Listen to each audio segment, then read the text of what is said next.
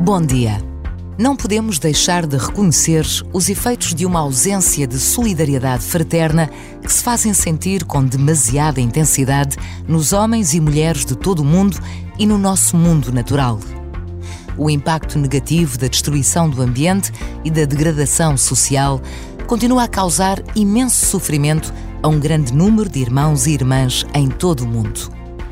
Palavras do Papa Francisco no quinto aniversário do documento sobre a fraternidade humana. Basta uma breve pausa para nos apercebermos da verdade destas palavras. Precisamos de reverter a destruição do ambiente e de renovar a esperança dos milhões de homens, mulheres e crianças que vivem todos os dias a lutar pela sobrevivência.